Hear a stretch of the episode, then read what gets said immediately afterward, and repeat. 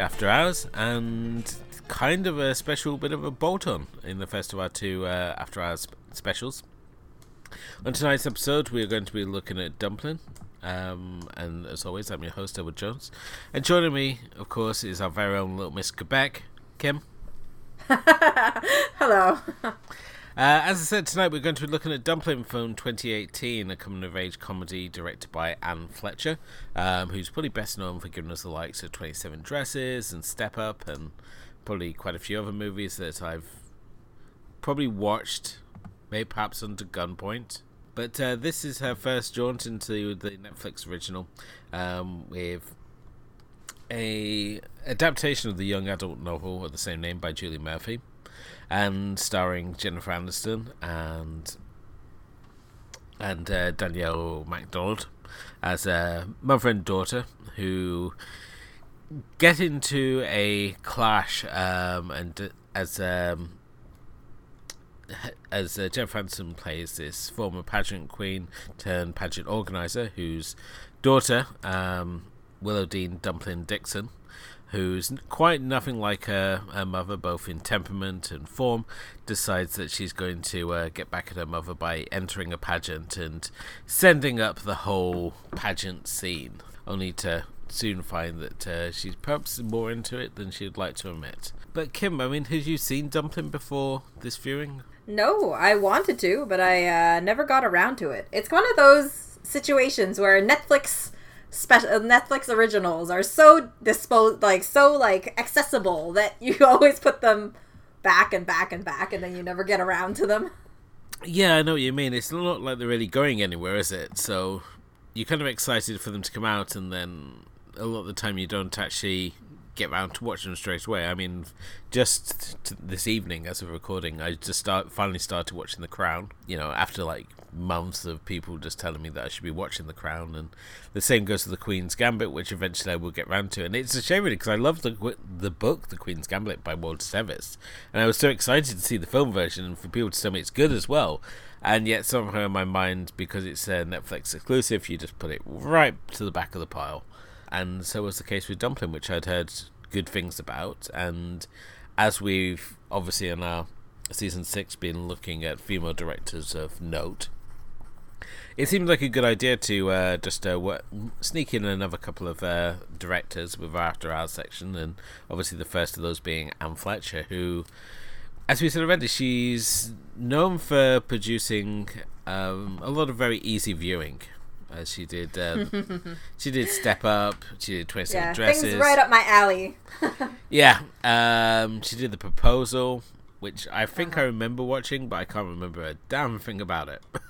um, and she did the Guilt Trip, which used to always be on, on in like the TV at office at work. So she can also be credited as being the choreographer for t- both Tank Girl, Casper, and Buffy, which is really surprising. Her choreographer credits are really a lot more interesting than her actual directorial credits. Not to obviously take anything away from her, because I mean, she did uh, choreography for Step Up 2, The Streets. She did, um, just going for the list now, Titanic, Anastasia, Boogie Nights, A Life Less Ordinary, Flintstones, The Mask. It just sort of goes on and on. Just Bring like, it oh. on. Yeah, it's just all these really surprising things. A lot of them you wouldn't think that they would need a choreographer, but apparently they did like Six Feet mm. Under. Can't really remember a lot of dancing in that series, but there was a lot. There's a lot of different things, and you have like um, there, there's a lot of little things here that that doesn't seem like it needs choreographers really, but I, I I mean it's interesting. It's an interesting little thing. I guess it's choreography isn't really the moving of things around different elements or something. I imagine. Um, I because I'm looking at these and I think I remember like little dance sequences because yeah. they weren't just like big dance numbers. Yeah, like yeah. obviously the mask has got um the uh the club dance sequence and Buffy has got uh once more with feeling which obviously has lots of singing and dancing. I had no idea what the singing and dancing Boogie Nights is, but I'm sure it's there. the horizontal limbo or something. I don't know. And the the pacifier. Where, where's the dancing in the pacifier?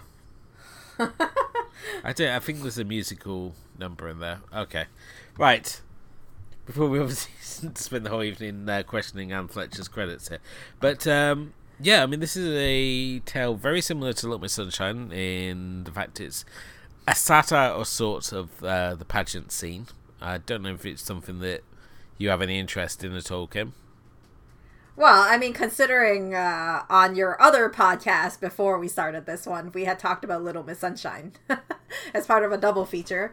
Um, yeah, I, I really love Little Miss Sunshine. So this is one of those. Um, I mean, one of those movies that when I started watching it, that was one of the initial thoughts that I had because essentially what it is is it's someone who's unlikely to be in a pageant who's joining a pageant um, to fulfill whatever thoughts they have in their mind, whether it's to fulfill, in this case, it's her aunt's, you know, her aunt's dream, and to kind of fight against her mom a little, who who doesn't seem to approve of her. Yeah, I mean, when it's with uh, the character Willow Dean, I mean, obviously she's a larger girl, and she with her mother, mother was always, she always feels she's like too busy with her pageants, and that she's constantly judging about her, her weight and is embarrassed basically um, by her daughter in the same way that she's embarrassed by her mother's pageant world. She sees it as a lot of like pomp and ceremony and the whole world being rather fake. So the two have a very sort of clashing view, and it's um, how a lot a lot of her sort of confidence was derived from her aunt Lucy, who was also a large lady, and introduced her to the music of Dolly Parton, which is a huge part of her life. She's absolutely obsessed with Dolly Parton, as his uh, her friend Ellen, who um, the two just from childhood into teenhood, um, just obsessed completely over Dolly Parton, and um, it, it's really that they basically just decide that they're going to enter this pageant and they're going to make uh, this this statement uh, by forming their revolution against the uh, the pageant scene by entering it and along the way teaming up with um, two other girls. You've got uh, Hannah, who's a sort of an edgy feminist, and you've got Millie, who's kind of like very similar to uh, Willow Dean in the fact that she's also a large girl, but she's got this um, naivety to her where she's just constantly happy. She never lets anything get her down yet. Um, and she also um, joins in on this plan to sort of like uh, make this huge statement uh, by entering the pageant and being like the complete opposite of what many people would think, you know, a pageant girl is. So if you like Dolly Parton, you're in luck because there's a lot of Dolly Parton on this soundtrack.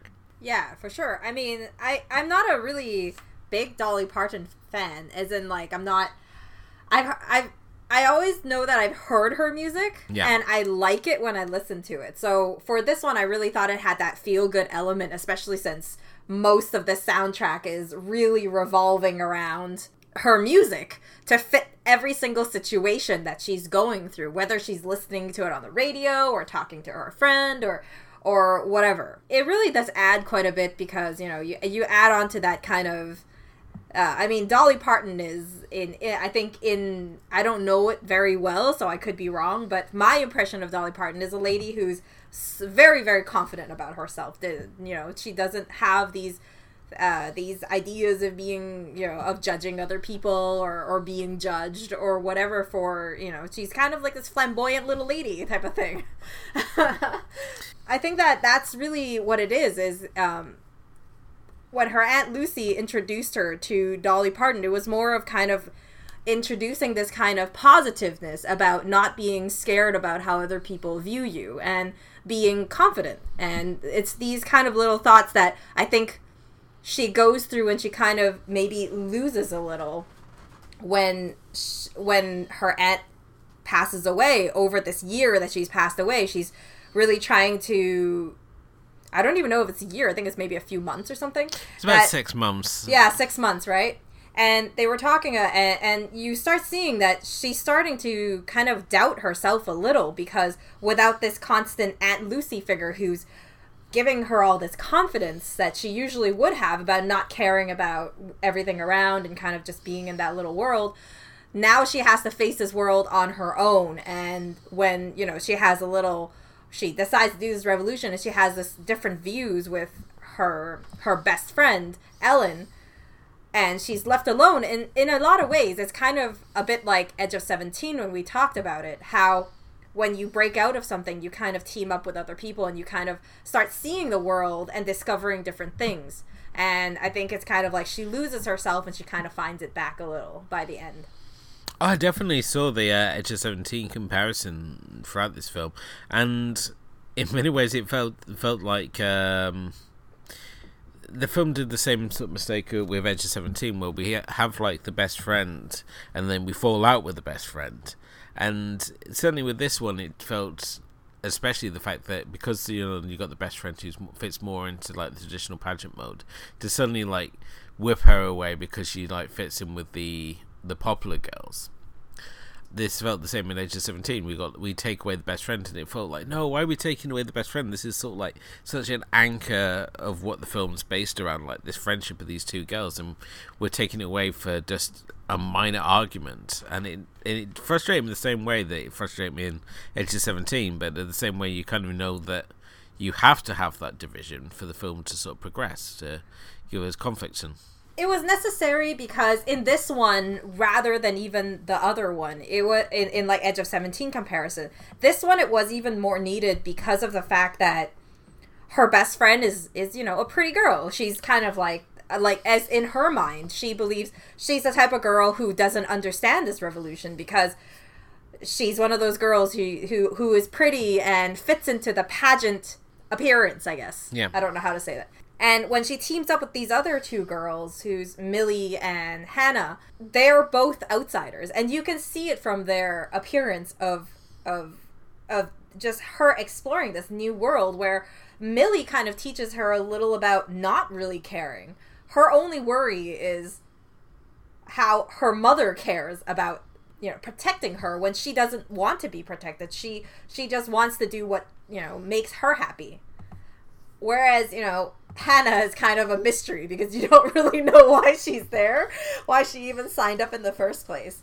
But she ends up having this this uh, feeling of just where she she's there because she's fighting the concept of patriarchy or something like that. I, I can't remember what it is. Yeah, she mean, has she has some big revolution and but I mean, I'm a little bit blinded because I really, really love the actress who plays. Um, I shouldn't say actress, I guess, because she's supposed to be non-binary. Um, but I really like Bex Taylor Klaus as an as, like just in all her performances she's done before. I've seen her in TV series before and stuff like that, and she always plays this kind of like same appearance. Appearance wise, it doesn't change too much, and the and that sort of personality doesn't change too much. But she has this really cool attitude. It reminds me a little bit like Ruby Rose, where I like her for the way that I think is it Ruby Rose. I forgot. Is that her name? Yeah, I think there's the one that she talked about. Yeah, yeah, yeah, Ruby Rose, and and it, it's just kind of like this really cool attitude where she she's doing this it, like this character of hannah is doing this where she's also trying to break out of something but in the end i think what she finds out of this is really their friendship i think like what she gets out of it is she's she starts she her personality changes a little um, as she interacts with these girls yeah, definitely. So I think the interesting angle the the film obviously takes is the fact that these four girls they enter into the pageant scene thinking that it's you know it's going to be like mean girls who are going to be like us versus the pretty popular girls and everyone's going to be really bitchy and and whatnot. And instead, what the film presents is that the pageant girls aren't at all bitchy or, at all. They're very welcoming to these these girls um, entering. They're slightly confused as to why they're there and to what their their their goals is, but ultimately they find you know this joy in competing and this this shared experience that uh, that they have together. And as I said, they each have their their weights. As you said with Hannah, I mean, she's there to make this big sort of feminist statement, and she sees herself as like basically that that, this group, the Spartacus, and the pageants like the Roman Empire, they're going to take it on. She's kind of very much portrayed from the start as being like the loose cannon of the group. So you're never sure which way that uh, they're going to go. But as it obviously goes on and they realize that uh, they've got to sort of pull it together, and in particular, they team up with a group of drag queens who perform a Dolly Parton drag show um, at a bar that uh, Aunt Lucy used to hang out at. Um, that it all magically comes together for the uh, for the big finale, which I think the film was kind of losing me in the lead up to the actual pageant scene, and once we get into the actual pageant itself, that it sort of really was that was when the film sort of really grabbed me, and it all came together because it felt a very sort of like a little hit and miss up until that point for myself. It has a lot of some interesting ideas, and certainly a lot of these characters are very fun to be around. Um, such as um, such as Millie, who's just every time she's on the screen is just delightful, and to see her like really sort of like come out of her shell and just be like this absolute pull out this amazing sort of diva performance and sort of stand up to her sort of church going mother. I thought it was just uh, her journey was really interesting as well, even though it's a lot more subtle than the other girls are in this. But yeah. yeah, I mean, yeah, I mean for sure. Uh, there, there's a lot to like about these girls, and in particular, um, mostly. I mean, they have this kind of element of. I think they just all kind of mesh really well together in personality and just how how they're they're shown, right? I mean, by the end, I really love that moment in the pageant where it was just the opening act, and then Hannah goes as she's walking by and just she twirls her twirls Millie around. I thought that was so nice. It was such a nice touch to that whole scene. Um, well, just being able to break out of their norm of of you know this this pageant who's so strict on all the rules and having everything prepared and advanced and all that sort of thing. And then they're just and then and then they get this moment and it's really really touching to watch. Um, i don't have the same issues i guess with the beginning. I think the beginning is really a lot of setup just for everything to happen. I don't know. I guess it's because in some ways i mean i was never a big girl, but in kind of like the Chinese kind of mentality, I, I can kind of relate because I am considered big for a Chinese girl, especially when I was, um, especially in my teenage years. Hey? Yeah, so. wow.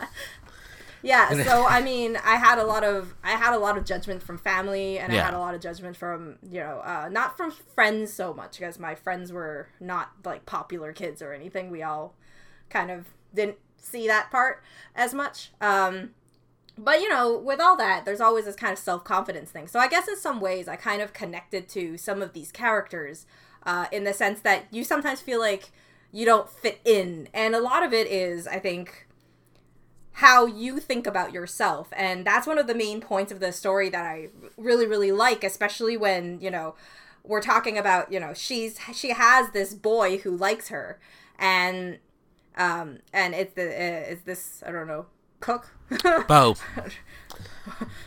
yeah, she's Whatever, um... at the at, at Harpy's this this uh, I don't know this diner, and Bo is this I don't know he's not very frequent there, but he has this scene where he makes a really good point. Um, after she kind of like kisses him and then runs away because you know she's self conscious about herself. Um, and then she confronts him, and then she's like, and then he's like, "Oh, I like you," and then she's like, "But why?" You know. And then he's like, he tells her about how he thinks she's beautiful, and then, and then he makes the point of, you know, but it's not important what I think. And that's a really good point. I think that's really important is that whenever it's not someone else's, I think that's the point of the whole movie is it's not how someone else sees you, but finding yourself. And of course, that's the essence of a coming of age movie, right? Mm. In the end. Yeah, I mean the the love angle with Bo, it's a little left field. It doesn't quite perhaps work, but I mean he does obviously make a convincing argument for why he is interested in her because he's a man of exceptional taste, and yeah, as I said, he's just the sort of like he's the good-looking fry cook, and you you wonder why he's he's in he's um when it, when he goes on initially takes uh Willowdean on this date to go and uh, do stargazing in the back of his pickup. It's it's that it's that part part of the world where you go and take your take your data and pickup. Um, I and I still can't get with the fact he's called Bo. It's just so country for myself. Well, this is a country. I know it's a country thing, but full, just the fact he's called Bo. It's full of southern accents. I know it. It just it just um a little too much like um it just brings to mind too much of Cam or Modern Family, and uh, his his part of the world. So. th- And every time he's like going about Bo, it just made me think of Modern Family a lot. But yeah, uh, he's obviously played by Luke Benward. He's, I don't know, it, it's would- he's not traditionally good looking, but apparently we're told that he is good looking. I as I said, I'm not the target audience of this movie, so I can't say whether he of works as a love interest or not. Wasn't doing anything I for mean- myself, so I don't know about uh, yourself, Kim, but I mean, I don't, I don't really think like he's not my cup of tea personally, but I can see like poke. you know he, it's not. I don't. I don't really think it matters in that sense that who who who plays this type type of person, right? But he's considered to be um, good looking. I guess he has a bit of charm to him. I don't know, but um, I mean, I, I, I don't I don't really you know I suppose it depends on like how how much uh, Southern mean- Fry cooks do it for you. Yeah, pretty much. But either way, I, I, the, the the point is, I, I don't, I don't. The point is, he's in the movie really little, so it doesn't really matter what he looks like. he's his point there is is that it is really the point of kind of how she faces herself at the end. Yeah. You know? I think that that's that's the point of his character. So in reality, his character is more of a convenience, um, meant to be there for a purpose. I don't know, but uh, he doesn't really have any actual. I don't know. He's kind of a really one-dimensional character. He's really there for one purpose, and then that's it. We know nothing about this character. Um, someone I want to really talk about in this movie, and that's just an absolute revelation, the performances, and that's Jennifer Aniston. When I think of Jennifer Aniston, and you think of how far she's come from obviously being on Friends, and just the actual interesting career that she's had, and as she goes, she goes um, as matured as an actress, to put it nicely, she's only becoming more interesting for myself she's always had interesting roles. I mean, she was obviously in things such as like Office Space and I want to say Birthday Girl, where she's always had like these interesting roles in doing indie movies, and at the same time she's had like mainstream roles because she was always like the most popular one out of the Friends cast. So it was always a case that we knew she was going on to do interesting things. I was just always in. It's just the fact that she's obviously got older is that she's only become more interesting as an actress, and certainly here she's absolutely fantastic. I did. I was completely uh, blown away by her performance here. I thought it was really great. Um, her playing the role of this obviously this former pageant queen who's in many ways fighting for these ideals that she believes in and at the same time trying to invoke this confidence in in her daughter. I, as I said, I it was it was just really it's just a really fantastic performance from her throughout. So I agree. I mean, her character itself was pretty decent. In reality, I mean, she's not. I think in in, in reality, um, the the uh, the daughter uh, Will Willow Will- Willowdean, yeah, she really just saw. She felt like her mother was judging her and that sort of thing. But in reality, if you looked at the movie and how it was portrayed, it wasn't like it wasn't like uh, the mom character Rosie was really not willing like to show her to her friends or or to the people that she knew or that sort of thing. In her mind, she's just less considerate in that sense. You know, obviously, to her, it's a sign. Maybe it's a sign of affection or whatnot that she calls her a dumpling, and she doesn't think about it out of habit, and it kind of embarrasses her. But then, I mean, if you think about it, a lot of our parents embarrass us anyways. Maybe not in that way, but. Yeah. She, I mean, as I said, she has she obviously calls her dumplings this this term of affection, uh, Yeah. but obviously because of her being uh, being a larger girl, she sees it um, as a mother having a dig at her about her, her weight, and I think it's as I said, it's just this. It's just it's this. just a misunderstanding. Yeah, and it's just fantastic the fact that you have these two people who are both coming from opposite ends of like their feelings on what what um, pageants are, and yet they somehow meet in the middle just through through pageants. They neither one has to like admit they're wrong, which is what normally happens in these cases. They both like see see the other person's point, just and it's as I say, it's through through uh, pageants. And I think, as I said, when we think of obviously pageants, we look at how they're obviously portrayed um, in other forms of media. It's always like this very sort of tacky sort of affair, and you know young girls being gussied up and uh, whatnot. But here, I mean, as I said, it's just seen as this, you know, this small town thing where uh, for these girls they get dressed up in fancy dresses and um, and and look pretty and perform talents and and things. And it's not seen as like a, a negative thing. It's just just this small town uh, t- tradition that uh, her mother's obviously very heavily involved in. So they did make me wonder what what uh, what skill I would bring for like the talent portion of a of a pa- of a pageant. Did you finally figure it out? No, I haven't. I haven't a clue. I mean, all my my skills. Nobody really wants to see me eat. I mean, it's more like eating, sleeping. It's like these aren't things people need need to pay to see me do. So, what would you bring to the your pageant performance, Kim? Because you can. You obviously got many skills. I mean, you can you know sing and play an instrument and things. So. Well, yeah. I mean, I I won't say that I'm excelled at any of those things. You know, I I, I can pass by, and Yeah. I've done performances of both of those things, but nothing like on competition level. You know. So maybe I mean if if if I was ever in that situation, I probably it would probably would be singing because I mean I don't I, I wouldn't think piano would be my my forte unless it's playing like a classical piece or something. Yeah.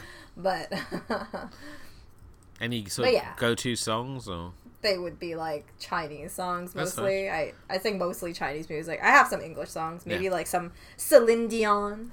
Um, I don't know. a Canadian singing Celine Dion. Who'd have thought? Uh, no, no, I I like other stuff, but I can't I can't think of it off the top of my head. I've been listening to a lot of Chinese music lately, so. I can't I can't remember right now. You're still responsible for getting that damn cat song stuck in my head for months on end. That cat song. Yeah, the one that goes uh, meow meow meow meow meow. Oh yeah, that.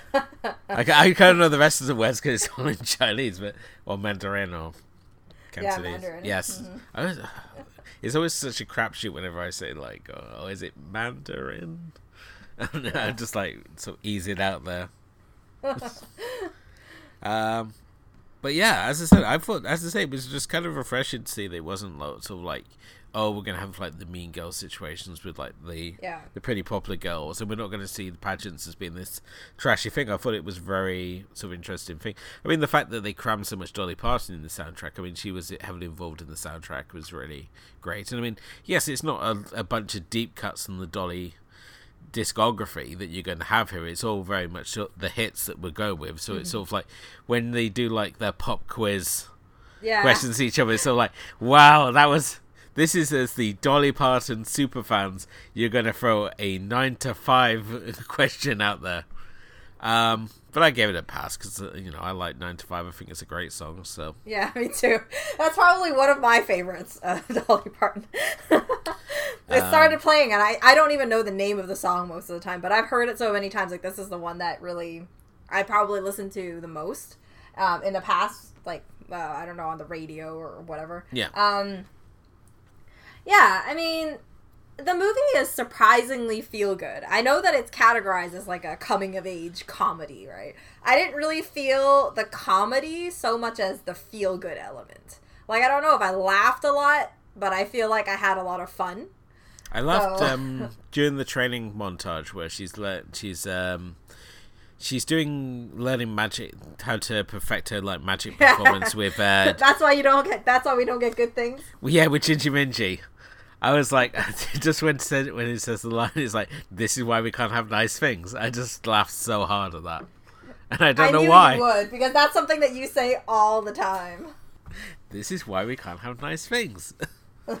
um, and in particular, I think because Gingy Mingy reminds me of Bunny Galore, who I've been watching um, present a bunch of really bad movies on Showtime over here in the UK. So, um, like Wild Women, The Wongo. I'm still gonna watch that when we finish this. So that'd be a treat. but yeah, I mean, that's this film. I can't see myself like it entering into like heavy rotation for myself. I don't think it's really sort of um, won won me over to that extent. But at the same time, it was it wasn't a bad experience. Um, certainly coming off the reef, it was even better. So, but um, how did you sort of ultimately find it then? Come. I mean, I I had a lot of fun with it. It's it's my type of movie. I don't think it'll be like as in frequent rotation as movies other movies I like that Yeah. you know like that I have on on background, but I, what really does help a movie is its soundtrack. And for this one, the reason to rewatch it is really the feel good element.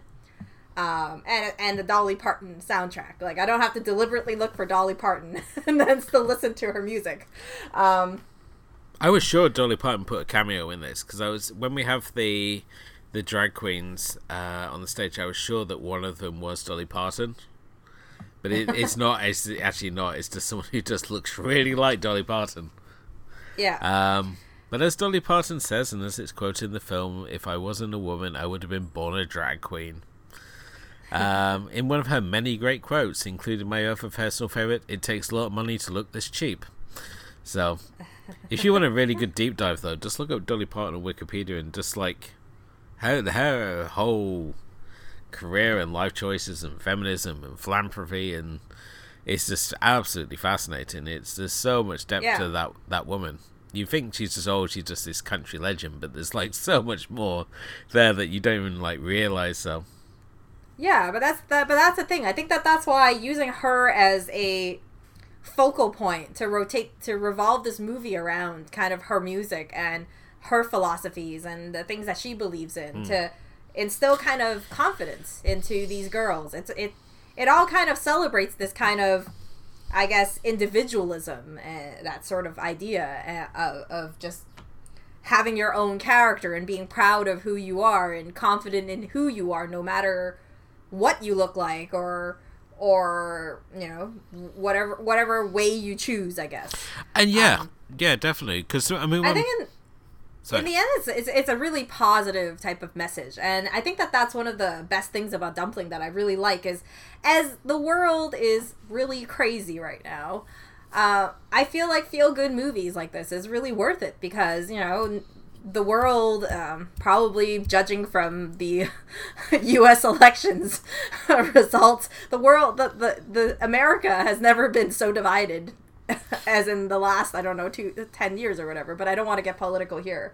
So it's really nice to see movies like this come out which instills this kind of positive message during you know both our covid-19 times of craziness when we're stuck at home and in lockdowns and um, you know high high alert high stress levels um, at the same time as you know whatever else is going on in whatever country you're in or or that sort of thing. And movies like this i think really achieves that purpose of really you know entertainment and feel good. Um, i mean for me at least i i had a really great time. I always like I, it, it actually surprised me how much I liked it, considering it was about beauty pageants. Yeah, I was I was definitely surprised. As I said already, just the angle it took. Because I thought with when it, when you say beauty pageants, it's as I said, it's going to go go the one way. But even by the end of the when we get into the, into the beauty pageant sort of sequence, and these girls have sort of fully embraced the the process, they haven't exactly changed themselves, which is what you expect. You expect them to obviously have, like changed and conformed, but no, they're just themselves. They're just, as I said, their pageant form. So even when we look at our uh, our tough feminist chick, she's might not be wearing a dress, but at the same time, she's doing her form of pageant. Um, and as she says, it's sort of like uh, who knew that uh, pageantry was such a fun team sport, and I think that's what it becomes more about at the end. It's just these Yeah. girls coming together, having fun, and just enjoying the pageant experience, whatever it may bring. And I mean, yes, I don't. As I said, I'm not going to actually ruin the ending now. I was going to say something more about the ending, but I'm not going to ruin the ending of of uh, the film and say about who wins and and whatnot because I think that's for other people to to enjoy. So Yeah. but I think I think another another thing that I really like about the movie as a final final thought on it is is really girls being in peace with each other. I know you made a point before about you know mean girls and stuff like that. Yeah. But I think that that's the thing is a lot of movies show this separation, how women are, you know, just not very team players type of thing. You know, like something happens and you have cat fights and you have whatever type of um, you know jealousy or, Yeah. or or girls against girls. But in reality, in a world where it should be something that should be promoted is yeah i mean even in real life it happens is you know women are very tough on women.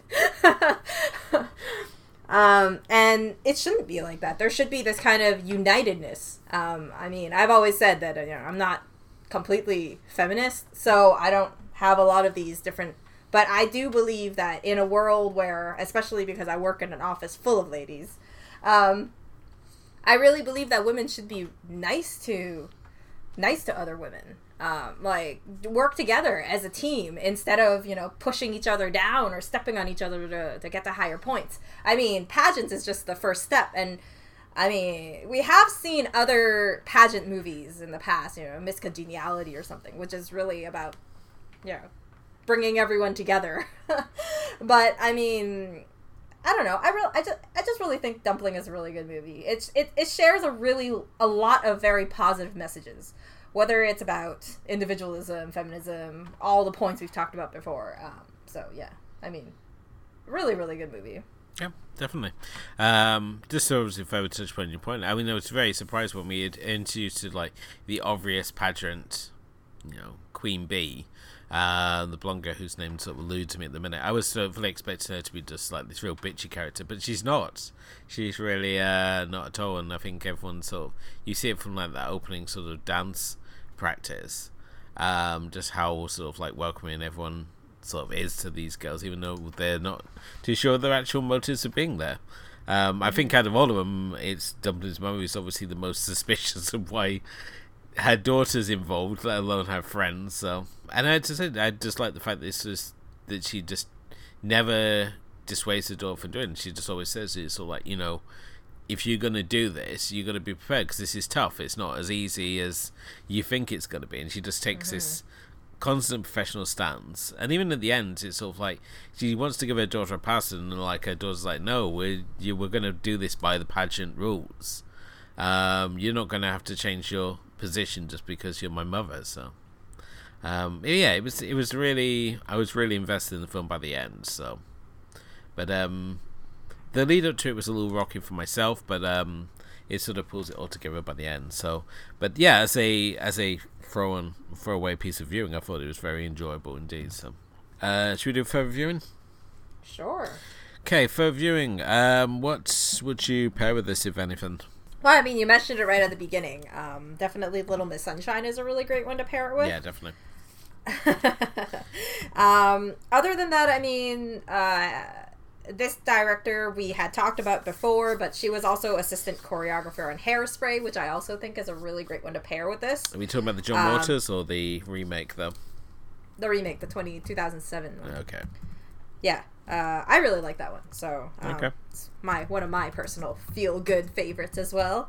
Uh, I also mentioned uh, Miss Congeniality, which is not really the same angle, but it's an interesting one. I, I, I don't know. I haven't watched Miss Congeniality in a really long time, but I really like Sandra Bullock, so I think that's a good one to throw in there. Um, but other than that, I mean, Netflix originals that has been working a lot on these kind of, um, I don't know, girls that are unique. I don't know. Uh, how do you call it? Um, and uh, I mean, another one that I didn't really like so much, uh, as much as some of the other Netflix originals about coming of age and that. But uh, it's a good one to kind of pair with this one, and that would be Sierra Burgess is a loser Okay. which which is about a, a girl who um, who kind of li- who likes this really popular guy and um, she ends up asking a pretty girl to to catfish him where she is talking to him on messages but she her this the the pretty cheerleader girl or something is the one who goes and sees him, uh, that sort of thing. Yeah. So it's a, it's an interesting little plot about you know, I guess facing yourself. I guess having confidence to show you yourself as who you are, type of thing. Great. Um, for myself, another sort of send up of the pageant scene would be Drop Dead Gorgeous. It's a mockumentary about, um, again, a small town pageant uh, featuring the likes of Denise Richards and Kirsten Dunst. It's a really, just a really fun black comedy. Um, and just as I said, it's just a really fun send up of the whole pageant scenes and just really sort of plays everything uh, completely for laughs. It's not, as I said, it's not. Um, got such a touching sort of view on the pageantry scene. It's just says that it plays up both all its wonderful quirks uh, just for maximum laughs, really.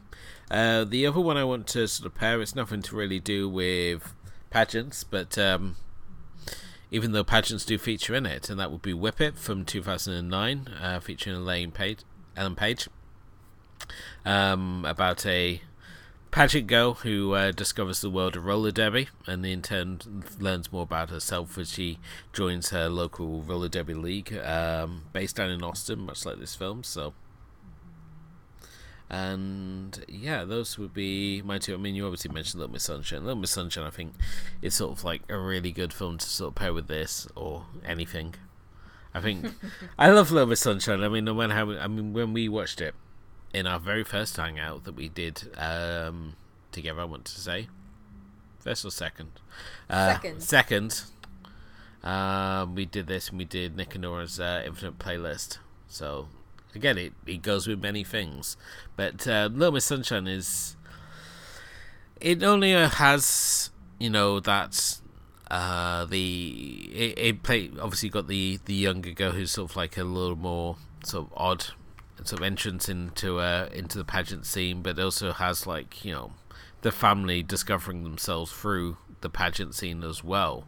Um, in particular, it gives um, Steve Carell has that big speech about Proust at the end, which is just like one of my great life lessons in life. Whenever I'm feeling a little blue, just to look back at that and realize, you know, things are good, pretty good. Mm-hmm. So, but um, yeah, those are mine. I mean, there are obviously other Netflix exclusives on there, which I suppose you could put in with this, such as like Tall Girl, mm. which I've yet to watch, but everyone keeps wanting me to watch it now that I've seen Dumpling. Yeah, so. Tall Girl, Tall Girl kind of matches it as well. Um, I personally like my issue with Tall Girl was the same that I had with Sierra Burgess is a loser. So both of them are movies that I haven't gone back to rewatch, but um, I mean, I personally prefer Sierra Burgess, and I had to go back. Um, Tall Tall Girl, I didn't really like too much. Okay. Yeah. Cool. Um, well, that obviously brings us into tonight's episode. Thank you as always for listening. If you haven't done already, please do hit the like and subscribe buttons wherever you happen to be listening to us. And you can check out our full archive of episodes at Podcast where you can find access to all six of our previous seasons, including our after hour specials and bonus episodes. You can also find our other fun bits of writing, including our Friday Film Club, where each Friday myself and Kim both pick a film to highlight, and sometimes the theme, sometimes it's not. Either way, it's a chance for us to talk about more movies that we love and to share them with you, our wonderful listeners. You can also follow us on Facebook and Instagram. And uh, as I said, wherever you happen to listen to us, please do hit the like and subscribe button, as it all helps raise the profile of the show. And leave us a pro- leave us a review. Let us know what you think of the show, as we all love to hear what uh, what you think of these episodes. Uh, but Kim, it is your turn to pick next. So, what would you like to look at? Yeah, so the next one, we're actually in the same year, uh, 2018's, um, 2018's also Netflix original uh, book adaptation uh, of the same name, To All the Boys I've Loved Before, which is directed by Susan Johnson. Yeah, fantastic. Uh, another first time watch myself, so that will be fun. Am I right in thinking they've done sequels to this one?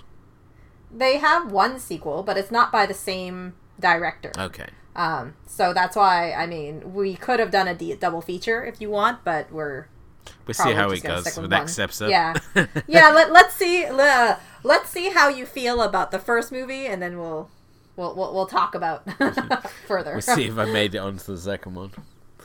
Let's see if I make it to the show at this point. So, made it be next week. It might just be just the Kim show. um, but that's all coming up on our next episode. But thank you as always for listening. Thank you to my co-host Kim, and we'll be back next time to check out to all the boys I've loved before. But until then, good night.